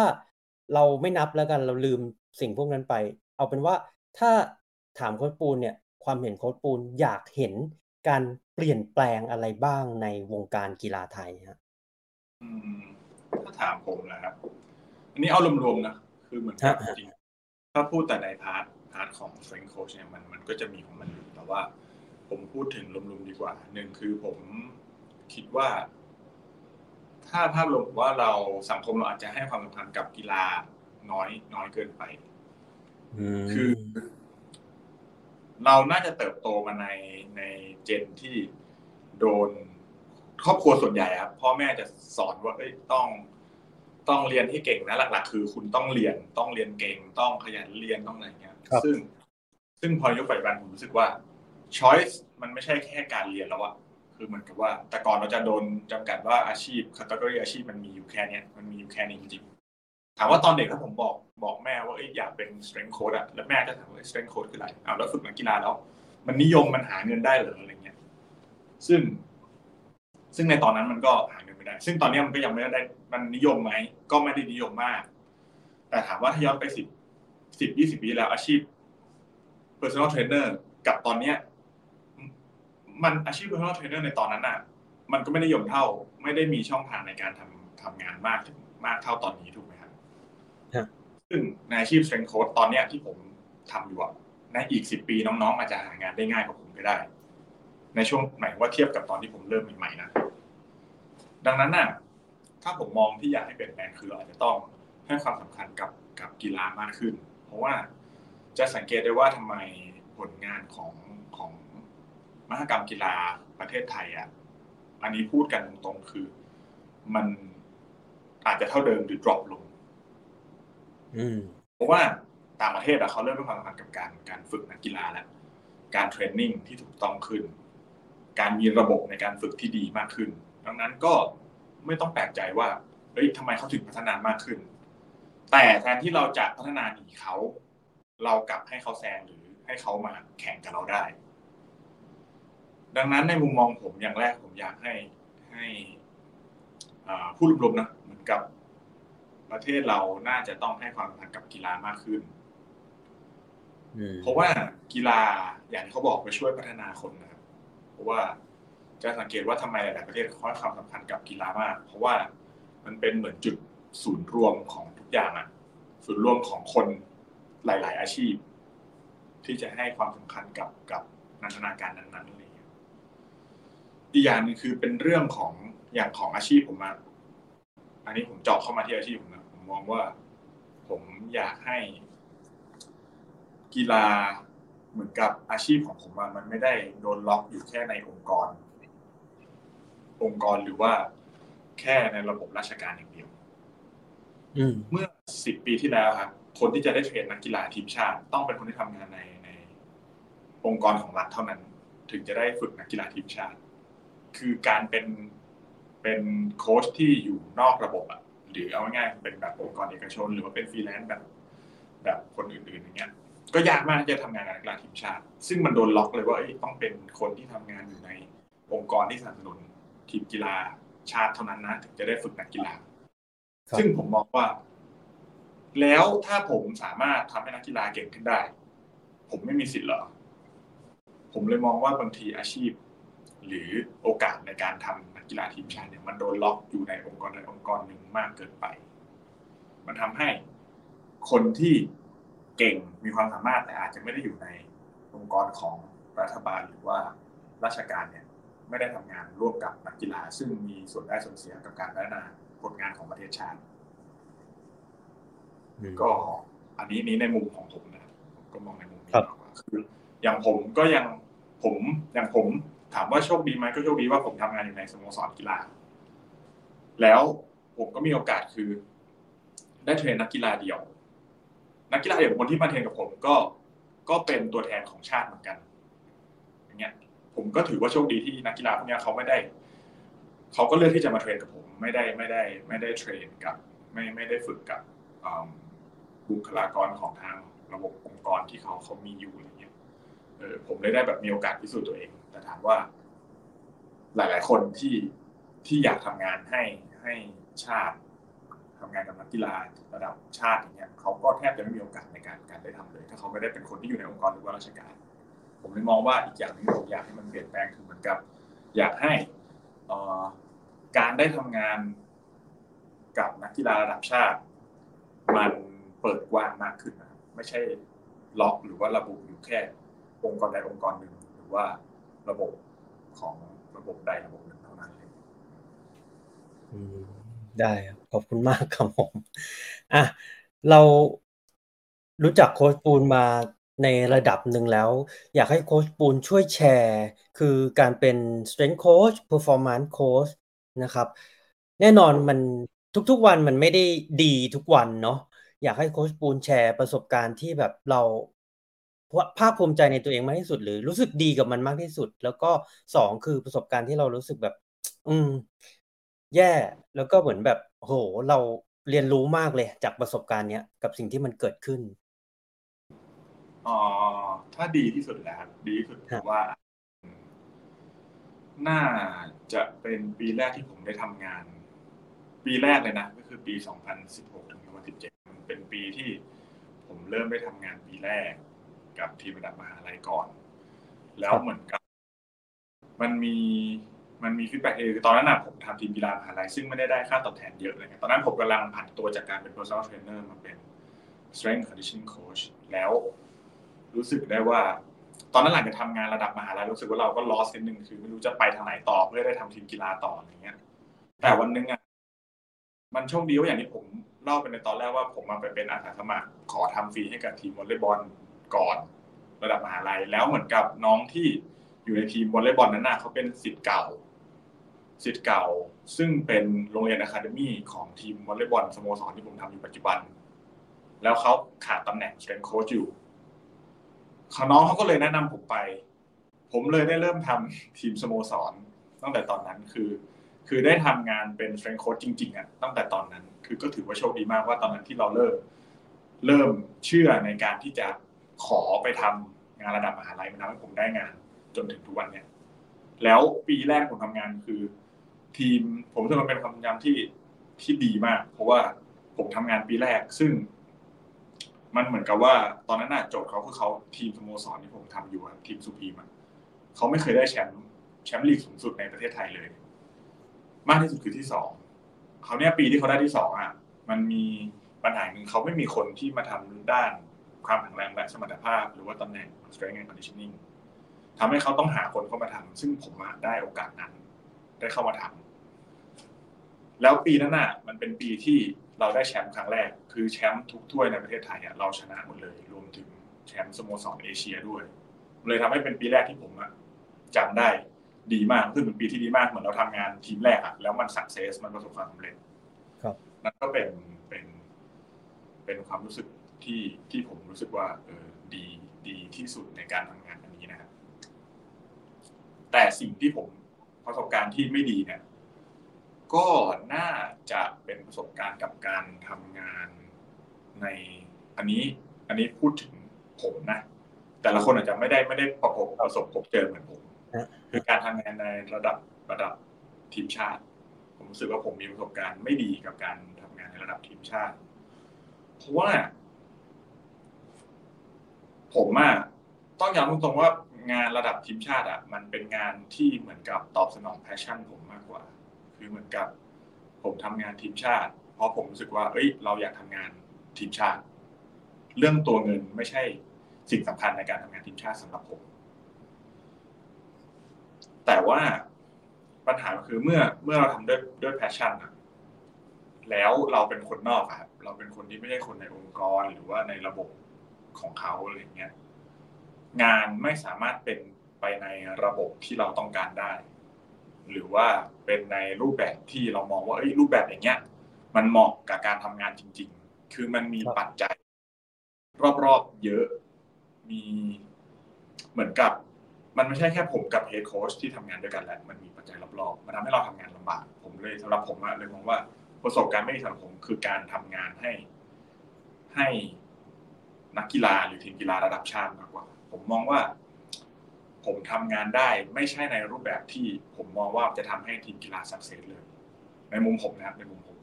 ดังนั้นผมผมเลยต้องเมนชั่นว่า แต่ละคนน่ะมีประสบการณ์หรือประสบปัญหาหรือมีประสบการณ์ที่ไม่ได้อาจจะไม่เหมือนกับผมในการทำงานกับนักกีฬาหรือว่าทีมกีฬาระดับชาติก็ได้ ครับผมน่าน่าจะเป็นประมาณนี้มากกว่าได้ ครับผมขอบคุณมากฮะก็เป็นประสบการณ์ที่อะโค้ชปูนได้ประสบพบเจอนะฮะสำหรับการเป็น strength coach ทั้งประสบการณ์อะในแง่ของด้านที่ดีเนาะด้านสดใสหรือด้านที่ไม่ดีหรือด้านมืดอะไรเงี้ยนะฮะก็เป็นสิ่งที่อะทุก ๆอาชีพนะครับ ไม่ว่าจะคุณจะทำอาชีพอะไรคุณก็ต้องมีวันที่ดีวันที่ไม่ดีนะฮะแล้วก็โค้ชปูนก็มาแชร์ให้เราฟังนะฮะถ้าเราเข้าไปที่ IG ครับ Instagram ของโค้ชปูนนะฮะก็ผมขึ้นไว้ให้ที่หน้าจอตอนนี้นะครับ ปูนพรมศรีนะฮะ P O O N P R O M S R I นะครับ เราก็จะเจอในส่วนที่เป็น Facebook Page นะฮะ P X P Training นะครับผมอยากให้โค้ชปูนพูดถึงโปรเจกต์ PXP Training ครับว่าจุดเริ่มต้นมันเกิดขึ้นได้อย่างไง แล้วก็ตอนนี้โปรเจกต์ที่ PXP ทำอยู่มีอะไรบ้างครับครับตอนแรกที่ผมทำตัว PXP Training Brand ขึ้นมาเนี่ยคือ ตั้งใจที่จะเป้าหมายอย่างแรกคือเหมือนกับว่าเหมือนกับโจทย์ของมันคือเหมือนกับเรา training every training anywhere training อะ anywhere workout อะไรเงี้ย คือเพราะตอนนั้นผมทำงานเป็น personal trainer นะ ซึ่งไม่ได้มีสถานที่ train เป็นหลักเป็นแหล่งก็คือคอนโดลูกค้าบ้างส่วนการฟิตเนสของลูกค้าบ้าง ฟิตเนสที่เราไปจ่ายเงินเข้าไป train กับลูกค้าบ้างอะไรเงี้ย แล้วพอผมมาทำ งานทีมกีฬาผมได้ปรับปรับข้อมูลของแบรนด์มันนิดนึง ก็คือจากเป็น anywhere workout ผมเปลี่ยนเป็นปูนแล้วก็ X performance แหละก็คือเหมือนเราเน้นการฝึกนักกีฬาการ training นักกีฬาครับจะเป็นอย่างนั้นมากกว่า คราวนี้ผมก็ก็เลยเริ่มทำเพจ แต่ว่าช่วงแรกกับเพจมันเป็นเหมือนกับว่าผมลงคลิปวิดีโอออกกำลังกายมากกว่า เพราะว่ามันได้ ผมผมตอนนั้นยังไม่ได้ไม่ไม่ได้คิดอะไรอะคือเราแค่ออกกำลังกายเทรนนิ่งอะไรเงี้ยเหมือนลงออกกำลังกายคิดว่าแบบเมื่อสักประมาณเจ็ดแปดปีแล้วก็รู้สึกว่าเอ้ยมันคูลเว้ยในในวัยอายุยี่สิบกว่าการเทรนนิ่งท่าที่มันดูแบบแปลกๆอะไรเงี้ยมันก็ดูดี แต่พอผ่านไปสักระยะหนึ่งผมคิดว่าเอ้ยพอเรามาทำทีมกีฬาได้สักพักเนี่ยแล้วพอเรามีประสบการณ์ ผมเลยใช้ตัวเพจใน Facebook นะครับในการเหมือนกับเราสื่อสาร หรือว่าแชร์ประสบการณ์ เกี่ยวกับการทำงานในด้าน strength and conditioning ซะมากกว่า มันก็ทำให้ผมเริ่มเปลี่ยนแปลงรูปแบบของของเพจไปแล้วแต่ก็ยังใช้ชื่อ PXT PXT Training อยู่อะซึ่งมันก็แตกมาแล้วว่าจากแบรนด์ผมอะที่ที่บอกว่าเป็นยังไงเนี่ย ผมเริ่มทำออกมาในแนวรูปแบบ Facebook Page ละ Facebook Fanpage ซึ่งผมจะเขียนคอนเทนต์เกี่ยวกับทั้งวิชาการแล้วก็ทั้งประสบการณ์ ซึ่ง ซึ่งด้านวิชาการจะเป็นในรูปแบบที่ว่า ผมจะไม่ใช่คนที่เหมือนเอางานวิชาการหรือว่า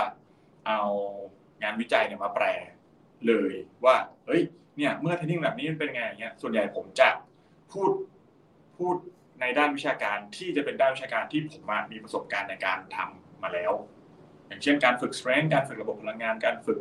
เอ่อ multi direction speed การฝึกสปีดให้แก่นักกีฬาเนี่ยผมจะพูดในรูปแบบผมจะเขียนในรูปแบบที่ว่า ประสบการณ์ของผม โดยมีโดยมี reference จากหนังสือ ซึ่งอธิบายง่ายคือเหมือนผมอะ training โดยการใช้ reference แบบนี้แหละ แล้วมัน work ยังไง หรือมันมีสิ่งที่ไม่ดียังไง เมื่อคุณทำกับนักกีฬาอีกด้านหนึ่งที่ผมจะเขียนคือเป็นด้านประสบการณ์ ซึ่งนี่เป็นประสบการณ์ในการทำงาน ซึ่งจะมีทั้งประสบการณ์ที่ดี ไม่ดี และสิ่งที่คุณต้องเจอ ซึ่งถ้าจะให้งานเขียนของผมมันมีแต่ด้านขาวอะ คุณก็จะไม่รู้ด้านดำหรือด้านเทาเลย ดังนั้นอะ ถ้าเป็นด้านประสบการณ์มันจะค่อนข้างเทาๆนิดนึงก็คือ ไม่ขาวก็ดำไม่ดำก็ขาวมันก็เลยจะเป็นเทาๆส่วนอันนี้จะเป็นงานในด้าน Facebook Page นะครับ Facebook Fanpage ซึ่งความจริงอะมันจะมีช่วงประมาณน่าจะปี 2021มันผมมีทำ YouTube ด้วยนะ ที่เป็นแบบว่าด้านเกี่ยวกับเป็นชื่อ PXP แหละลองลองเสิร์ชดูนะครับในใน YouTube แต่ว่าไม่ได้ทำมาเกือบสองปีแล้ว เพราะว่า ที่ตอนนั้นทำอะเพราะว่าเป็นช่วงโควิด แล้วเหมือนกับว่า ผมก็ไม่ได้ train นักกีฬาเลย ก็คือเหมือนกับเราดูแลแค่นักกีฬาทีมที่เป็นเหมือนออนไลน์ออนไลน์ออนไลน์ training มากกว่าแล้วก็นักกีฬาเดี่ยวบางคนทำให้มีมันเลยมี gap เวลาเราก็รู้สึกว่าเอ้ยเราอยากลองทำ YouTube บ้างอะไรเงี้ยก็มีช่วงนั้นได้ได้ทำแล้วก็ลงใน Facebook Fanpage แล้วก็ YouTube ด้วยอะไรเงี้ย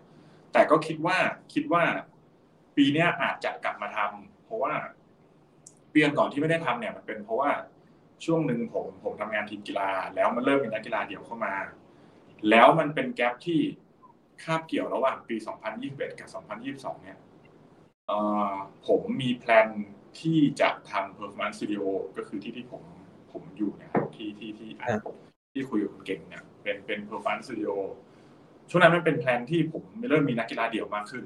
ผมเลยคิดว่าเอ้ยเริ่มเริ่มมันทำให้เราต้องเริ่มทำ performance studio ก็เลยพับโปรเจกต์ที่เป็น YouTube ไปอ่าตอนนี้มันทำให้ให้แบรนด์ของผมมันเริ่มขยายมาเป็น performance studio แล้วในการการเทรนนิ่งนักกีฬาเดี่ยว แล้วก็ตอนนี้ที่ทำอยู่ในแบรนด์ PXP ก็น่าจะมีแค่นี้นะครับก็คือเป็น Facebook Fanpage เอ่อ YouTube จะมี Blockdit Blockdit ก็เข้าไปอ่านได้ แต่ว่า มันจะ up คู่กันในช่วงที่เขียน content เกี่ยวกับทฤษฎีเกี่ยวกับประสบการณ์วิชาการเนี่ยผมจะลงทั้งใน Facebook Fanpage แล้วก็ Blockdit แต่ว่าถ้าอยากง่ายอะจะเป็น YouTube แต่ plan ที่จะกลับมาทำ YouTube คือ เหมือนกับเรารู้สึกว่า YouTube มันทำให้คนที่ไม่เวลาอ่านเขามีเวลาเสพเสพสิ่งที่เราต้องการสื่อออกไปได้มากขึ้นแล้วมันเหมาะกับคนยุคใหม่มากกว่า ในในมุมผมนะครับ อืมจริงจริงฮะ มีช่วงหนึ่งที่คิดจะทำพอดแคสต์เหมือนกันอะไรเงี้ยแต่ว่ามีปัญหาคือผมคือพอดแคสต์ผมรู้ว่าผมอาจจะจริงจังกับมันมากไปเหมือนแบบเอ้ยเราพูดแบบไม่โฟล์อย่างเงี้ย ซึ่งอาจจะหาวิธีคือต่อไปผมอาจจะเอาตัวคลิปเสียงที่อยู่ใน YouTube เนี่ยตัดลงในพอดแคสต์แทนอะไรเงี้ยอ๋อดีฮะมันก็น่าจะใช่ใช่เพราะว่าคือคือหลักๆอะครับ ผมมาทำงานด้านด้านสื่อหมายถึงว่า เราออกมาทำงานด้านสื่อ เช่นการทำพวก PSP Fanpage YouTube เนี่ยเพราะเรารู้สึกว่า เด็กรุ่นใหม่ๆอะเมื่อเขาต้องการหาข้อมูลอะเขาไม่ไปเขาเสิร์ช Google อย่างเงี้ย แล้วเขาเจอแต่ต่างประเทศถูกไหมใช่ใช่เขาเจอข้อมูลในต่างประเทศในอเมริกา YouTube ในอเมริกาแต่มันไม่มีใครที่ทำทำสื่อพวกเนี้ย ใหให้คนรุ่นใหม่หรือว่าเด็กๆอะที่อยากจะทำงานนั้นเนี่ย ได้เห็นเลยว่า ในไทยมันก็มีคนที่เขาบอกเราได้ว่าเอ้ยอาชีพนี้มันคืออะไร อืมจริง ผมเลยตัดสินใจว่าเอ้ยผมก็ต้องต้องต้องพูดให้ให้น้องเขาเห็นว่าเอ้ยงานทำอะไรได้บ้างแล้ว เหมือนกับ ถ้าเขาเห็นแต่ของต่างประเทศมันห่างแต่ถ้าเขาเห็นของในไทยเขาจะเริ่มเข้าใจแล้วว่าเอ้ย เราจะทำงานในไทยยังไงล่ะก็มีพี่คนนี้ไงที่เขาบอกเราได้ว่า เอ้ย มันทำยังไงได้บ้างในไทยเนี่ยมันก็ทำให้เขาเข้าถึงอาชีพมันได้ง่ายขึ้นพอเขาเข้าถึงอาชีพได้ ง่ายขึ้นบุคลากรเราก็มีมากขึ้น อันนี้ในมุมของผมนะอืมเยี่ยมฮะอะในช่วงของปี 2020 2021 ซึ่งเป็นช่วงที่อะสถานการณ์โรคระบาดโควิด -19 เนาะแล้วก็วงการ strength fitness หรือการออกกำลังกายเนี่ยอะเอาง่ายๆเลย ฟิตเนสปิด ยิมปิด สวนสาธารณะปิดนะครับ ตอนนั้น ผลกระทบที่โค้ชปูนได้รับเป็นยังไงบ้าง แล้วก็ปรับตัวยังไงบ้างฮะอ่ออย่างแรกเลยคือ ผม อย่างแรกเลยคือลีกตอนนั้นน่ะมันกำลังเข้าสู่ช่วงเพลย์ออฟพอดีที่เป็นช่วงแบบ final playoff ซึ่งเขาก็ให้หยุดแข่งหยุดซ้อม สิ่งที่เราต้องปรับตัวคือ คือเราต้องการให้นักกีฬา train คือ keep สมรรถภาพทางด้านร่างกายไว้อะ แต่เราต้องทำงานอยู่ที่บ้านนะซึ่งมันก็ค่อนข้างยากเหมือนกัน แต่ก็ต้องทำอะไรเงี้ยอ่าก็เลย เลยจากเป็นคนที่ไม่ค่อยเขียนโปรแกรมนะคือแต่ก่อนผมไม่รับ coaching ออนไลน์เลยเลยเพราะผมมองว่าเอ้ยงานงานของผมมันคืองานที่เราต้อง one on one หรือเราต้อง เราต้องมีการ coaching กันซึ่งซึ่งหน้าเท่านั้นอะไรเงี้ยมันต้องเป็น onsite service อะมันไม่ใช่ online service อะไรเงี้ยคราวนี้ก็เลย ได้ปรับตัวคือได้ได้เรียนรู้การการที่ต้องทำงานออนไลน์มันต้องเขียนโปรแกรม หรือว่าต้องต้อง video call อะไรเงี้ยกับกับนักกีฬา เราก็ปรับตัวมากขึ้นต้อง ต้องเรียนรู้ในการใช้อุปกรณ์มากขึ้นด้วยอะไรเงี้ยคือบางทีเรารู้อยู่แล้วว่าอุปกรณ์เราใช้อะไรได้บ้าง แต่ว่าเมื่อเราทำงานเป็นออนไลน์เหมือนเรา เราส่งโปรแกรม เรา feed โปรแกรมให้นักกีฬาไปว่าเอ้ยต้อง train อะไรบ้างอะไรเงี้ยเราก็ต้อง create โปรแกรมให้มันเหมาะสมกับสถานที่เขา คือนักกีฬาบางคนอยู่บ้านนักกีฬาบางคนอยู่คอนโดนะนักกีฬาบางคนอยู่หอใช่เขาอยู่ไม่เหมือนกันน่ะ เราใช่ต้องหาโปรแกรมที่อย่างเช่น ผมทำกีฬาทีมอย่างเงี้ย มันต้องหาโปรแกรมที่มันอยู่กึ่งกลางที่สุดที่เหมาะกับนักกีฬา ทุกคนที่จะทำได้ทุกที่ มันก็เลยค่อนข้าง ค่อนข้างจะใหม่กับผมเหมือนกันนะอืมมากๆเหมือนกันก็เลยแบบเออมันก็ให้เราเรียนรู้ระดับหนึงว่าเอ้ยการเขียนโปรแกรมให้เหมาะสมกับสถานที่อุปกรณ์อะไรเงี้ย แล้วก็อีกอย่างหนึ่งคือเหมือนกับ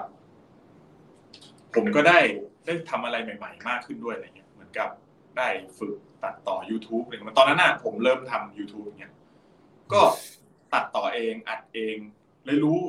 รู้หมดเลยว่า เอ้ย เราต้องมีไมค์นะ เราต้องมีที่ตั้งกล้องนะ เราต้องตัดใช้โปรแกรมอะไรตัดบ้างอะไรเงี้ย มันก็มันก็ผมว่ามันช่วยเพิ่มสกิลให้เราได้ได้เยอะเหมือนกัน ในช่วงโควิดนะคือผมมองว่า บางคนอาจจะเจอสิ่งที่แย่ก็ได้ คือ ผมไม่อยากพูดว่าโควิดเป็นช่วงที่ดีสำหรับผม เพราะบางคนอาจจะเจอช่วงที่แย่ อืมแต่ผมก็อยากให้ทุกคนอาจจะต้องมองโลกในแง่ดี เพราะว่าถ้าถ้าเรามองโลกในแง่ลบเราอาจจะไม่รู้สึกดีขึ้นเลยก็ได้อะไรเงี้ยซึ่งมันก็ผ่านมาแล้ว ถ้าถามผมผมก็มองว่ามันก็ได้ประสบการณ์อะไรกับ ผมเยอะเหมือนกัน เพราะว่าการทำงานแบบออนไลน์อะมันก็เลยเข้ามามีความสำคัญมากขึ้นตั้งแต่ช่วงที่มีโควิดครับผม อืมโอเคครับ ก็สุดท้ายนี้นะฮะอยากให้โค้ชปูนช่วยฝากอะโซเชียลมีเดียช่องทางการติดต่อโค้ชปูนนะครับสำหรับในแง่ของอะนักวิ่งนักไตรกีฬาหรือคนที่อยากจะเริ่มต้นอาชีพ strength coach เข้าไปพูดคุยกับโค้ชปูนได้ที่ไหนอย่างไรบ้างฮะครับผมก็ถ้าหลักๆอะครับ ก็มาใน Facebook Fanpage PXP Training ก็เสิร์ชได้เลยอ่อช่วงนี้อาจจะไม่ได้โพสต์อะไรเยอะ บ่อยเพราะแต่ก่อนผมจะพยายามโพสต์ได้ประมาณเอ่อหนึ่งโพสต์หนึ่งคอนเทนต์ต่อสัปดาห์อะไรเงี้ยแต่ว่าหลังๆอะมัน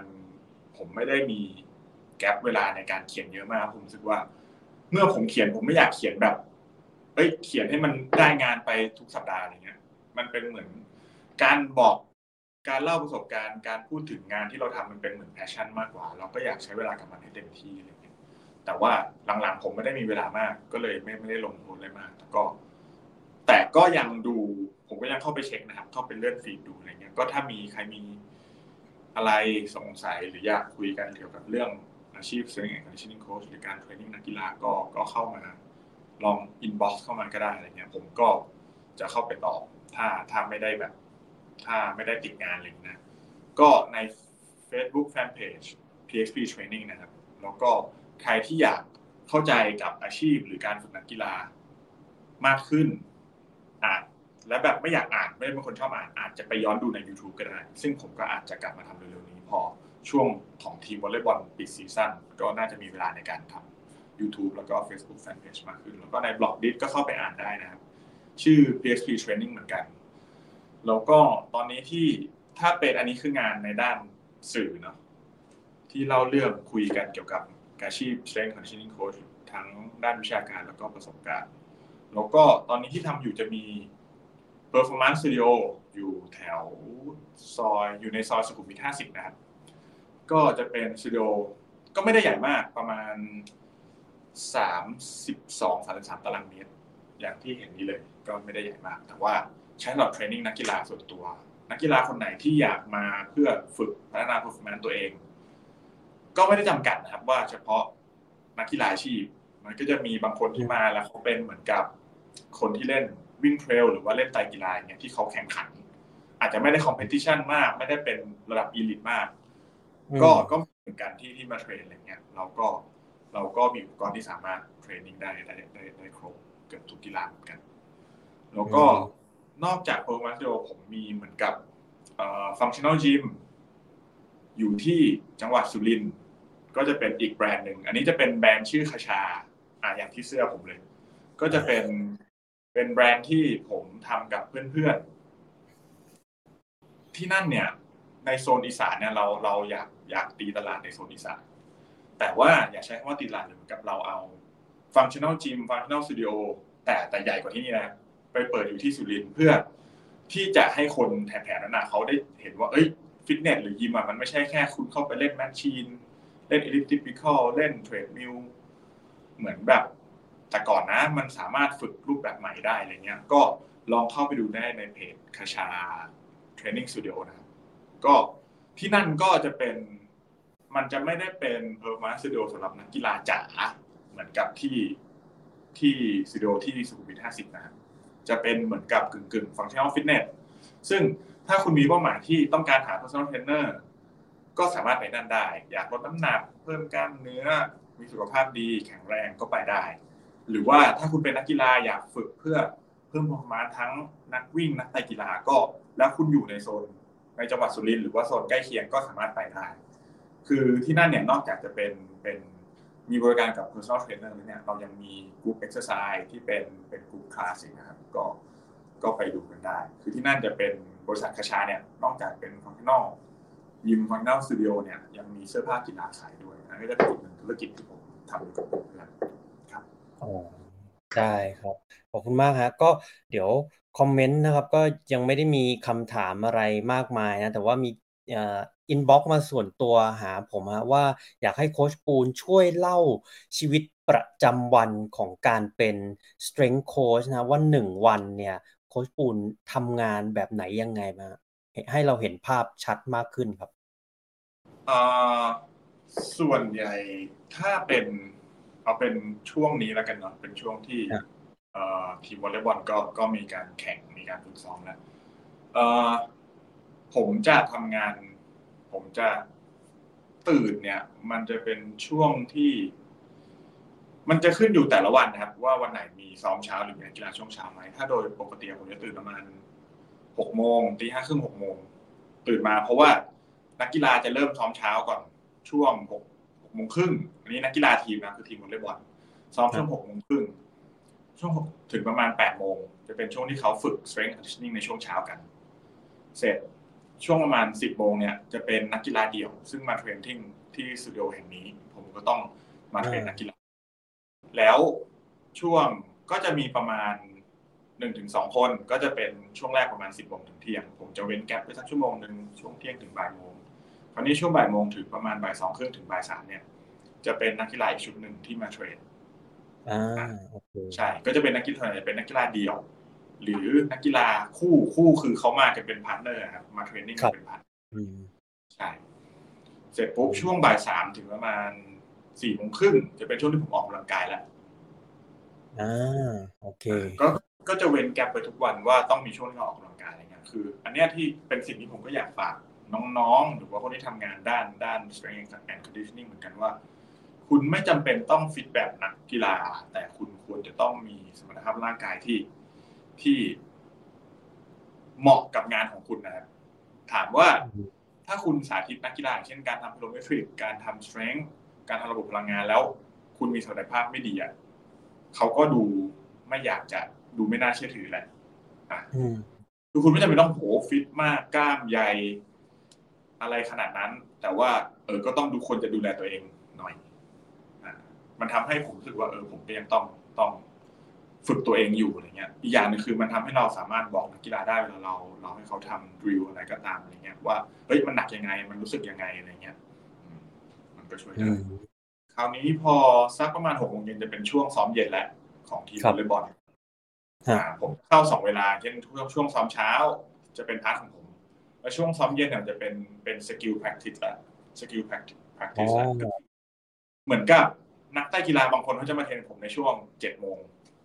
เช้ามากเพราะว่าช่วงเย็นอะเขานักนักไตรกีฬาส่วนใหญ่ครับ จะมีมีโค้ชของตัวเองเนาะที่เป็น swim bike run ใช่ไหม swim bike run โปรแกรมเช่นเอ้ย week เนี่ยคุณต้องว่ายกี่วัน คุณต้องปั่นกี่วัน คุณต้องวิ่งกี่วันคุณต้องอะไรวันไหนบ้าง แล้วนักกีฬาไตรกีฬาเนี่ยเขาจะมาหาผมช่วงประมาณเจ็ดแปดโมงช่วงช่วงเช้า ครับ เพราะว่า เพราะว่าเขาจะมา test ร่างกายก่อน แล้วช่วงเย็นเขาค่อยไปทำเกี่ยวกับ skill กีฬา โอเค เช่นกันเหมือนทีมวอลเลย์บอลหรือทีมฟุตบอลเขาก็หรือว่าทีมบาสเกตบอลก็จะ training ร่างกายในช่วงเช้า แล้วฝึกซ้อม skill เกี่ยวกับศาสตร์กีฬาในช่วงเย็นฮะอ่าเขาเนี่ยพอผมพูดเนี้ยผมว่าคนที่ฟังจะเริ่มเข้าใจแล้วว่า เอ้ย ให้แยกการฝึกร่างกายกับการฝึก skill แต่ละกีฬาออกจากกัน แล้วคุณจะทำได้ดียิ่งขึ้นตารางผมก็จะประมาณนี้ครับ เพราะว่าทีมวอลเลย์บอลจะซ้อมตั้งแต่หกโมงถึงประมาณสองทุ่มครึ่งสามทุ่มแล้วผมก็จะหมดวันแล้วโอเค ได้ ก็ได้รับรู้นะฮะเหมือน daily routine หรือว่ากิจวัตรประจำวันของการเป็น strength coach ของโค้ชปูนนะแล้วก็อาชีพ strength coach วันนี้ก็ได้รู้ว่าอะ กว่าจะมาเป็น strength coach เริ่มแบบไหนอย่างไรต้องเรียนอะไรบ้าง แล้วก็ประสบการณ์ที่ strength coach จะต้องพบต้องเจอนะว่ามันเป็นแบบไหนอย่างไรนะก็วันนี้ขอขอบพระคุณนะโค้ชปูนนะครับวรุษพรมศรีนะฮะเป็น Exort Performance Specialist หรือว่า PS นะแล้วก็เป็น Certified Strength and Conditioning Specialist หรือว่า CSCS แล้วก็โค้ชปูนยังมีแบรนด์ของตัวเองนะครับ PXP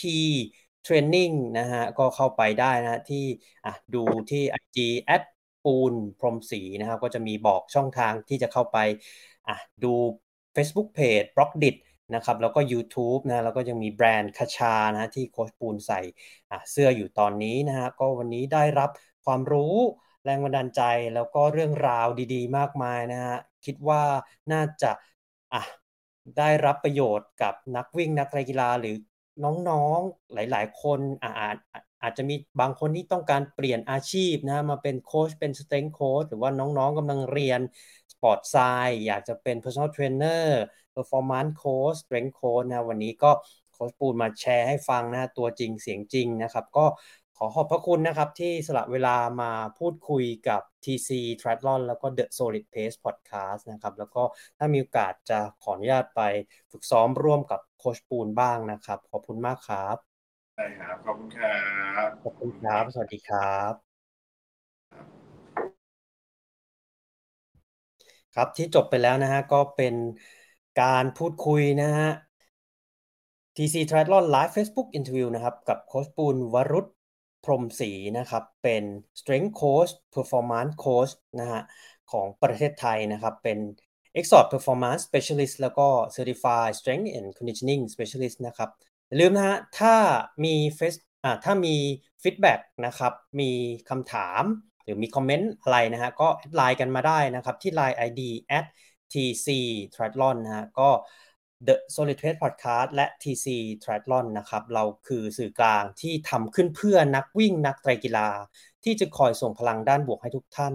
รวมทั้งนำเสนอคอนเทนต์ดีๆ มีประโยชน์ที่ทุกท่านสามารถนำไปปรับใช้ได้ด้วยตนเองนะโดยผม TC Triathlon นะครับ Ironman U และ USA Triathlon Certified Coach Level 1 ครับ วันนี้ก็อะ ขออนุญาตลาไปก่อนนะครับลาตีสวัสดิ์ครับ สวัสดีครับ